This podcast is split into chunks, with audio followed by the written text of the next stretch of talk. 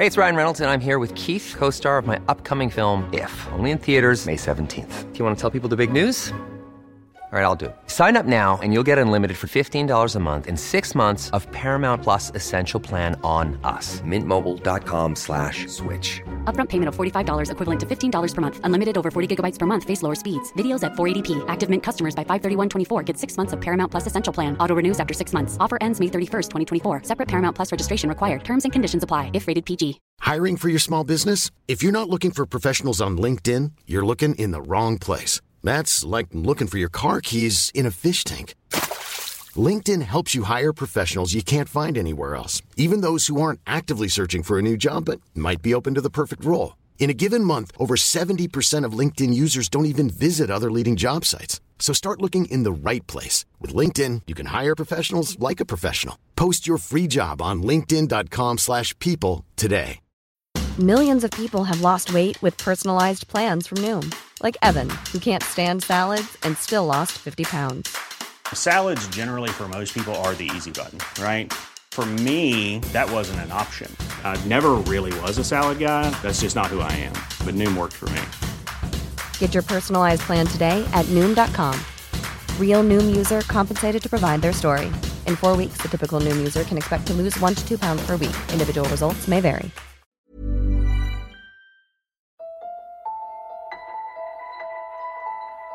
Hello, and welcome to the first episode of A Voyage to Antarctica. I'm your host, Alok Jha. This week, we're going to the ice with legendary explorer, author, fundraiser, and public speaker Sir Ranulph Fiennes. Sir Ranulph was described by the Guinness Book of Records as the world's greatest living explorer. That was back in 1984, and since then, he's broken many more world records and led many more expeditions to this remote region. He's the only man alive to have ever travelled around the Earth's circumpolar surface. More people have been to the moon. His record breaking expeditions include travel by riverboat, hovercraft, manhaul sledge, skidoo, Land Rover, and ski, and have raised many millions of pounds for charity. He's the author of numerous books, including a biography of Robert Falcon Scott, and he's the vice patron of the UK Antarctic Heritage Trust. Ranulph Fiennes, welcome. Can I ask you a question which I think is probably on the lips of everyone who um, hears your stories? What made you want to become an explorer? Well, going back to sort of when I got born, four months after my dad had been killed in the Second World War, commanding the tank regiment, the Royal Scots Greys, at the great Battle of Alamein and so on before he was killed near Monte Cassino. And I was brought up by my mum in South Africa um, to just adore my dad, my dead dad, and want to do nothing in my life other than become the colonel, as he was when he was killed, of the Scots Greys. So that was for the first 18 years of my life, my one aim, not to explore or anything like that. And I had to go to Sandhurst College to get um, to be a regular British officer. And to do that, you needed to pass two A levels. And sadly, and I'm not blaming my education in South Africa, but um, I failed to get my A levels and therefore could not be a regular British officer. So I did the next best thing. I went to a cadet college and got a short service commission, hoping that somehow or other I could still get to be colonel of the regiment.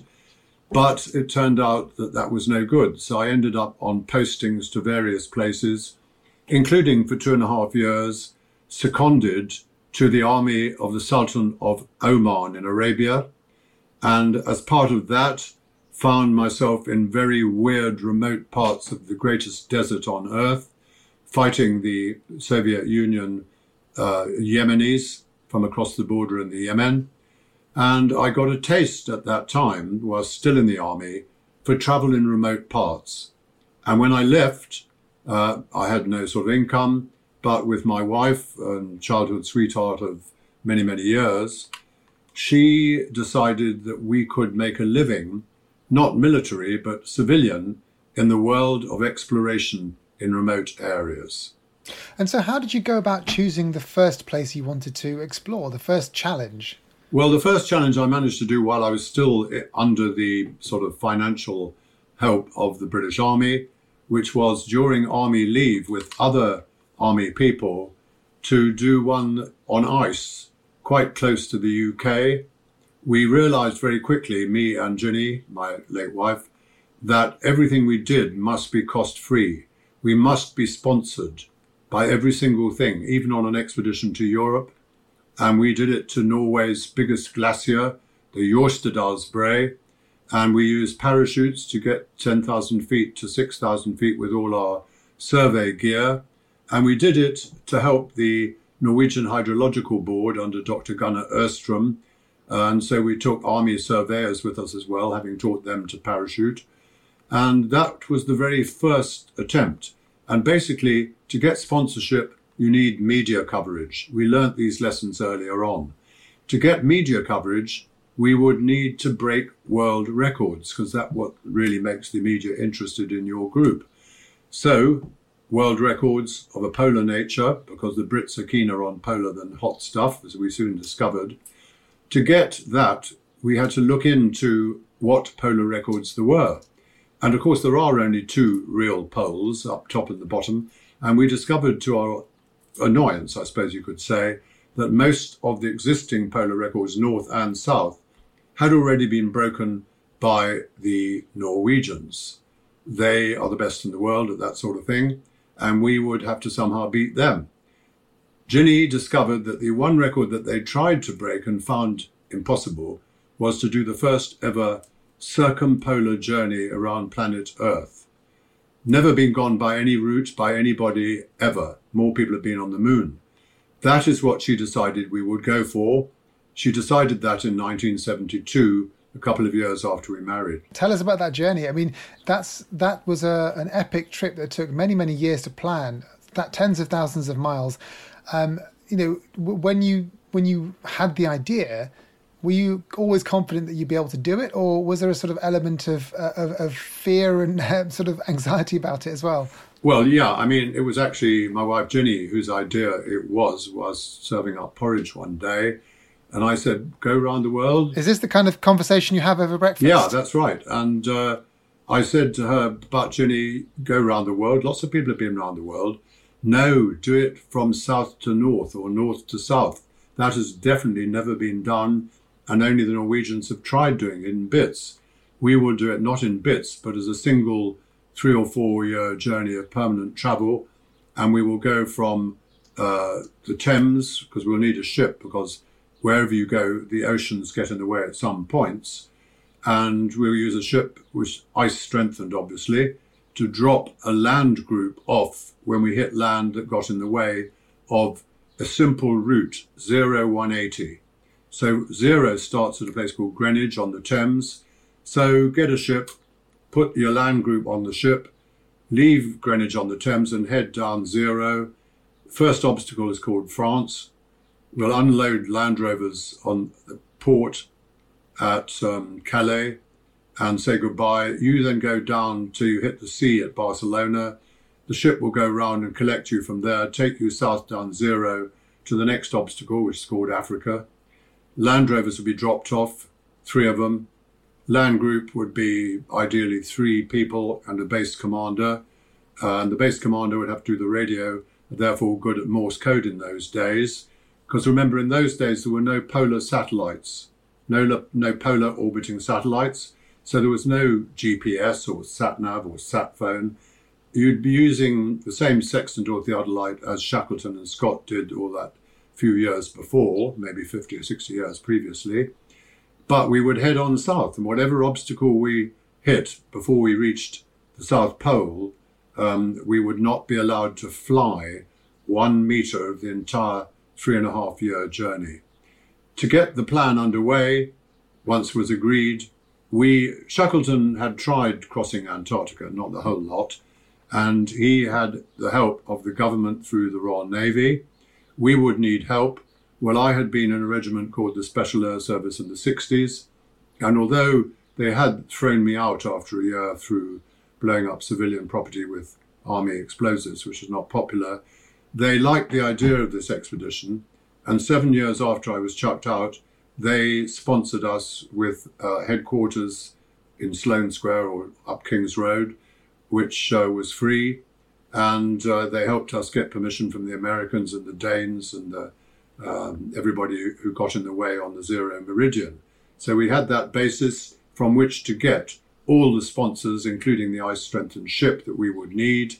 And that came to, in 1972, uh, 29 million pounds worth, and we didn't spend a penny. We had 1,900 sponsors. We worked for seven years in the SAS barracks without pay except Territorial Army, which we were in.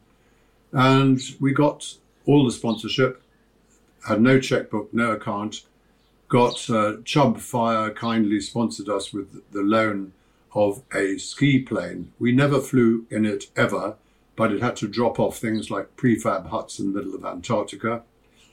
And uh, that's how we got going. Seven years unpaid, working in pubs in Chelsea to make a living to pay the gas bill back home.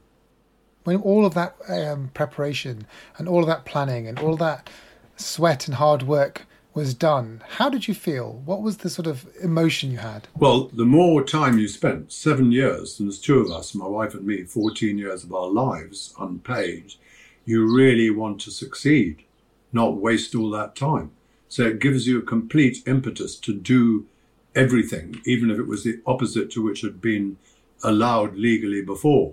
So since the Foreign Office in the UK, the Polar Desk in Whitehall, categorically refused to let any Brit citizens travel in the middle of Antarctica except at bases on the coast during the eight months of winter. Uh, that cut everything out basically, and we had to break that record with the help of the SAS persuasion of the Foreign Office and so on and so forth. And uh, luckily, the Norwegians also, their government stopped them going. So, what what was in your mind when you were organising all this, when you were trekking all that way and doing all of this work? What was the purpose of the expedition? What did you think you wanted to achieve from it? Was it about raising awareness of places, or was it just the challenge that you wanted to conquer? Initially, as I've said, we wanted to break the world record, whether it was looking for a lost city, um, which we were doing in Arabia, or whether we first of all want to do the circumpolar journey around Earth, to break a record as a British, well, international, because we recruited people on the ship, for instance, for four years unpaid, might come from Fiji or America or Canada or uh, South Africa, from nine different countries, in fact. So we needed a co leader. The, the base commander and radio operator would be Ginny. I would be the leader of the ice group in the icy areas like Antarctica, the Arctic, and the Northwest Passage. And uh, Anton Bowring volunteered to be the marine leader for all the marine bits. So we delegated into three, and uh, that's how we got going.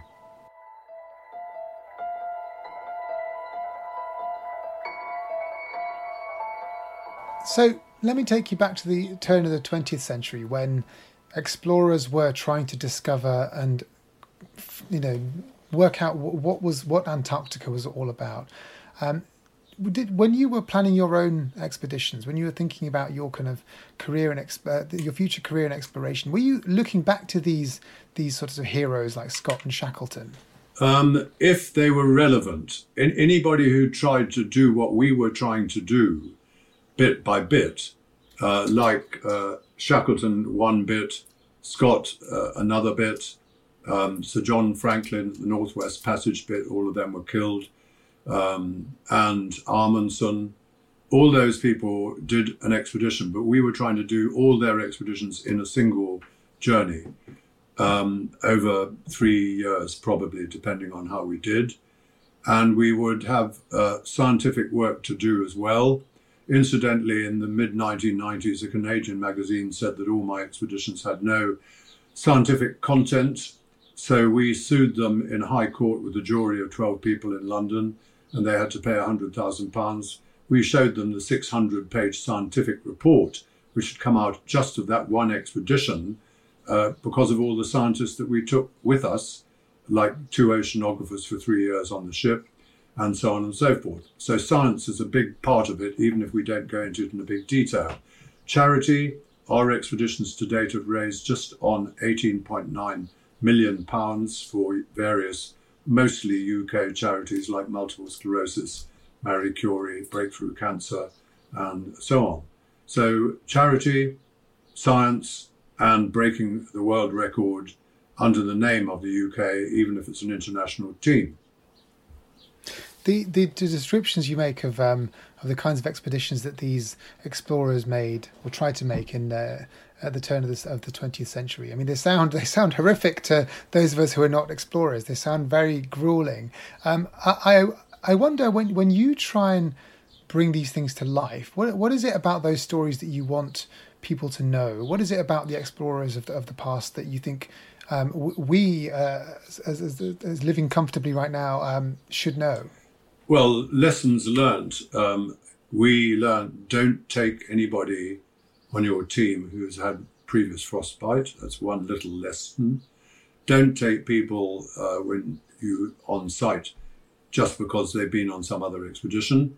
Check them out that they are good natured, not egotistical, and not sort of when they get into very bad circumstances any sort of failing character wise is going to be exacerbated and make sure that they have a very strong motivational power in order that when they're really getting gangrene and crutch rot, which they will do sooner or later on one of these big record breaking expeditions, otherwise the, that record would have been done by previous people like the Norwegians. So you know you're going to run into big trouble and you know you need people who will, when the weak, wimpish voice comes into their head, telling them that they've got to stop, they might get gangrene and have amputations. Is it worth carrying on?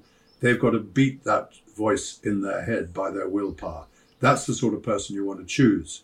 And we've had 4,000 people applying for one expedition, and we only wanted two of them. Uh, when you describe it like that, when you talk about the selection and the, the, the psychological temperament, it almost sounds a bit like when NASA tra- sort of tra- uh, advertises for astronauts and they go through a, quite a grueling procedure to actually decide who gets to go up in the uh, in the rockets or who's going to go to Mars next. Oh, but there's one big uh, difference there, Alec, I'm afraid. Um, very big difference. For, for the, arch- the people going into astronaut stuff, never mind having to speak Russian, they need to be intelligent. They need to pass A levels. Our people don't. We don't like too much intelligence. I'm sure. I'm sure that you're, you're, exaggerating a little bit. I'm sure they have to be fairly intelligent to to sort of get themselves across uh, such such incredible landscapes. How do you prepare? I mean, how do you prepare? Once you've got your team, what do you do if you think you're going to go across Antarctica? What's the sort of process to prepare your body and your mind? Well, you've got an ice group, and as I say, they've pretty much been chosen and intelligence hasn't been particularly part of it. So, if we know that we're going to have to have uh, communications, Morse code mostly, then we will, in the TA, Royal Signals, maybe four years, train them to become expert at Morse, uh, as my wife was. Uh, she became the only woman ever to have uh, been given the Polar Medal by the Queen from all her ionospheric scientific work, um, which she was trained to do at Cove Radio and Sheffield University into ionospherics, which is groundbreaking. And uh, that's what she would have to do during periods like for eight months when we were stuck in a little hut together, 400 miles into Antarctica, 800 miles from human beings. If we had tooth problem or appendix, which we could, um, we had to have one trained to remove the appendix and to do whatever in the in the mouth of the person. So one of our people out of the three, uh, myself, Oliver Shepherd, and Charlie Burton, Ginny was there, but she was just on the radios and so on. And one of the three had to be chosen to be the dentist. So Chelsea Barracks, Territorials, two months training for Ollie Shepherd, who had been a beer salesman previously. And uh, Ollie Shepherd was taught how to take out teeth. He was lent uh, medical equipment, which looked like a Gestapo torture kit, and for eight months down in Antarctica and eight months up in the Arctic later, living in a hut on the edge, waiting for summer before we could try and cross them, we had tooth trouble. And the, you however bad the pain in your mouth was, you didn't dare go to Ollie Shepherd and his uh, medical kit. he was also taught at Chelsea Barracks how to remove appendix. And when three and a half years later we were in Antarctica, he'd sort of forgotten which side they were on. But, you know, we did, to answer your question, have training in various skills which we knew nothing about, including in the Northwest Passage, two stroke motor repairs um, and Skidoo two, uh, 24, uh, no, two stroke engines. So we got sent to the sponsor who was actually giving us that equipment. Land Rover, for instance, in the Sahara section. Yeah, so we had to do an awful lot of different courses. And Ollie Shepherd, the ex beer salesman, was the one with a little bit of intelligence, so he got all of them. What about the um, the, the physical part um, of, of the uh, training? Do you have to learn how to just deal with cold in some way, or is that just something you do when you get there? Yeah, I mean, out of the 4,000 people I'm talking about who applied, uh, a lot of them, we made them join the territorial SAS, which has a selection course which got rid of pretty much all of them without us having to look at them. The ones who got through, to answer your question, we would take weekends in the Territorial Army to do the Welsh 3000 race. And that checked them out very much indeed in mountainous terrain. And uh, we used to take 16 of the applicants at a time to Capel Village Hall, free accommodation, and run them over the Welsh 3000 course and got rid of a lot that way. Hey, it's Ryan Reynolds, and I'm here with Keith, co star of my upcoming film, If, only in theaters, May 17th. Do you want to tell people the big news? All right, I'll do it. Sign up now and you'll get unlimited for $15 a month in six months of Paramount Plus Essential Plan on us. Mintmobile.com slash switch. Upfront payment of $45 equivalent to $15 per month. Unlimited over 40 gigabytes per month. Face lower speeds. Videos at 480p. Active Mint customers by 531.24 get six months of Paramount Plus Essential Plan. Auto renews after six months. Offer ends May 31st, 2024. Separate Paramount Plus registration required. Terms and conditions apply if rated PG. Millions of people have lost weight with personalized plans from Noom. Like Evan, who can't stand salads and still lost 50 pounds. Salads, generally, for most people, are the easy button, right? For me, that wasn't an option. I never really was a salad guy. That's just not who I am. But Noom worked for me. Get your personalized plan today at Noom.com. Real Noom user compensated to provide their story. In four weeks, the typical Noom user can expect to lose one to two pounds per week. Individual results may vary.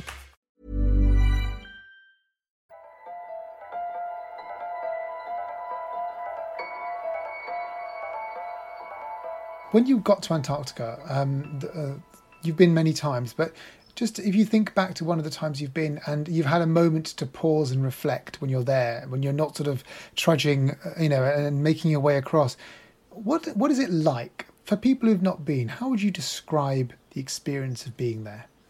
Well, you're in a hut. I'm telling you about our way, not the way if you end up in the British Antarctic Survey base. That's different. And you'll have plenty of scientific work all the time um, and probably a couple of other people. Well, when we were in Antarctica for eight months, uh, 600 miles from people, basically, um, there was Ollie Shepherd, Charlie Burton, myself, and uh, Ginny, so the base commander radio operator. So four people, and all the time you've got work. Ollie Shepherd had been trained, obviously, by the World WMO Meteorological Organization, very, very handy because for all that area, they had no one sending them weather results. So filling in a big area of unknown stuff. And he would daily, with Ginny on Morse code, send all the Met reports, as, as other people in the British Antarctic Survey were doing. Um, and we were in touch with them by Morse as well.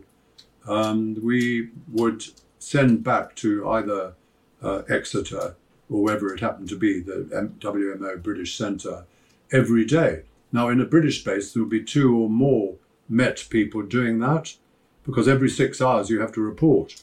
Well, for that entire eight months, Ollie Shepherd, the beer salesman, having been trained by Bracknell, I think it was in those days, um, by the WMO, trained meticulously to be as good as they were, and given all the anemometers and other equipment recording, He'd be outside in blizzards, even checking those instruments, and then going to Ginny, he would have to get through uh, via Portishead radio, ship uh, radio, to on, get onto the British uh, phone system if she was lucky.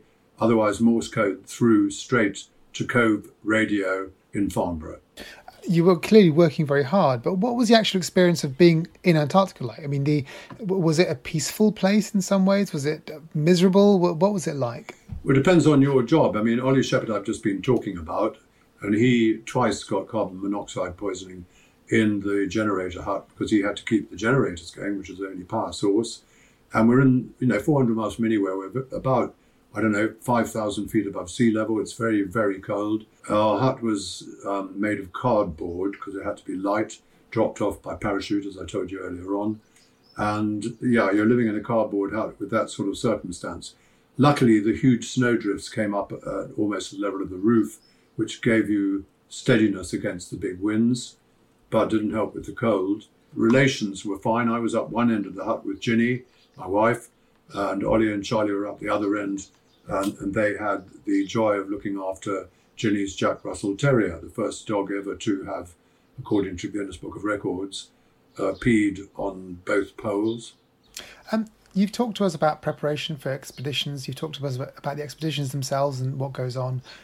Um, some expeditions are successful and some aren't. That's just the nature of the kind of enterprise you're engaged in. Um, for you, if an expedition doesn't work, if you don't get to do what you intended, um, whether it's the record breaking uh, activity or you don't get to the place you need to get to, how does it make you feel? Are you, are you, you know, is it something that defeats you? Clearly doesn't defeat you because you try again, but how does it make you feel? Um, the first time you fail, you realize you're going to have to try again. And just as one example in the in this century, um, I think around about 2002, I had a massive heart attack at Bristol Airport, double bypass, and three days on a, a life support machine and so on.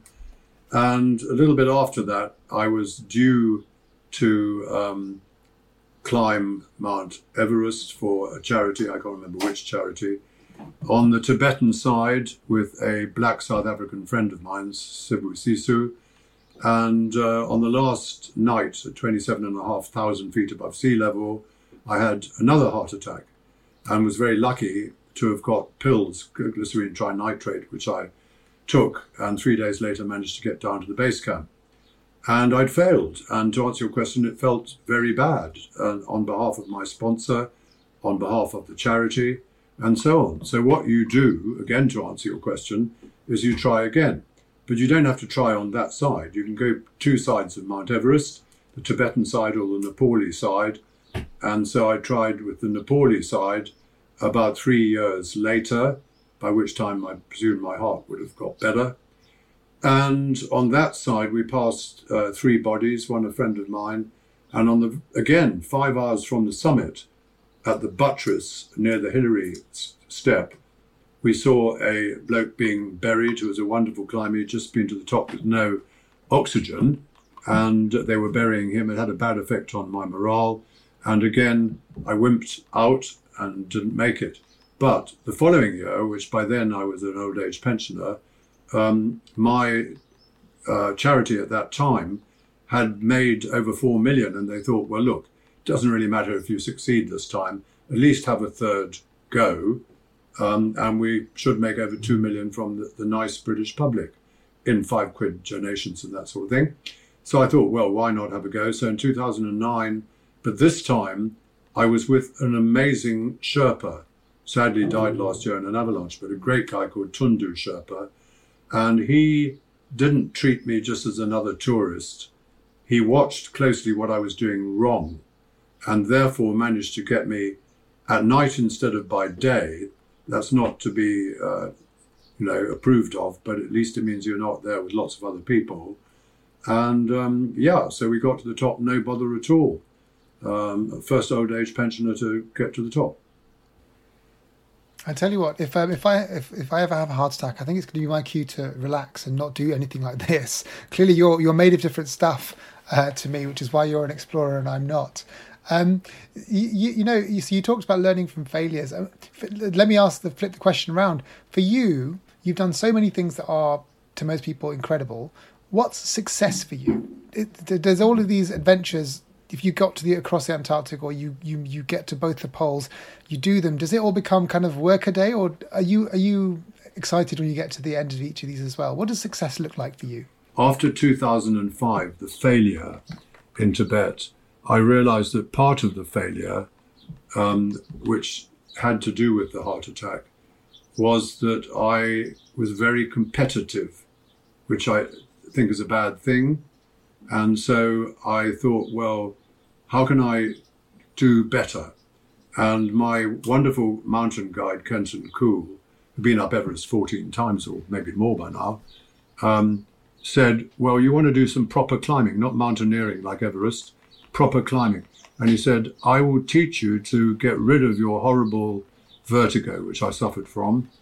Because on Everest, you don't get vertigo, because if you look down, there's just a sort of white slope, not a drop. He said, I know somewhere much cheaper to get to, just in the Alps, called the north face of the Eiger, and it's sort of 6,000 foot drop. And I will teach you how to lose your vertigo, and that'll give you the confidence on Everest. So that's sort of zigzag way of doing these things. And did you lose your vertigo? I'm sorry. Oh no, I did get to the top of the north face of the Eiger with uh, Kenton and his partner Ian uh, Parnell, but I learnt soon after that, to my horror, that when I wasn't with them, the vertigo came back. I don't blame you. um, can, can, I ask you? Um, you've been to the poles multiple times in your adventures. What is it about the poles that fascinates you?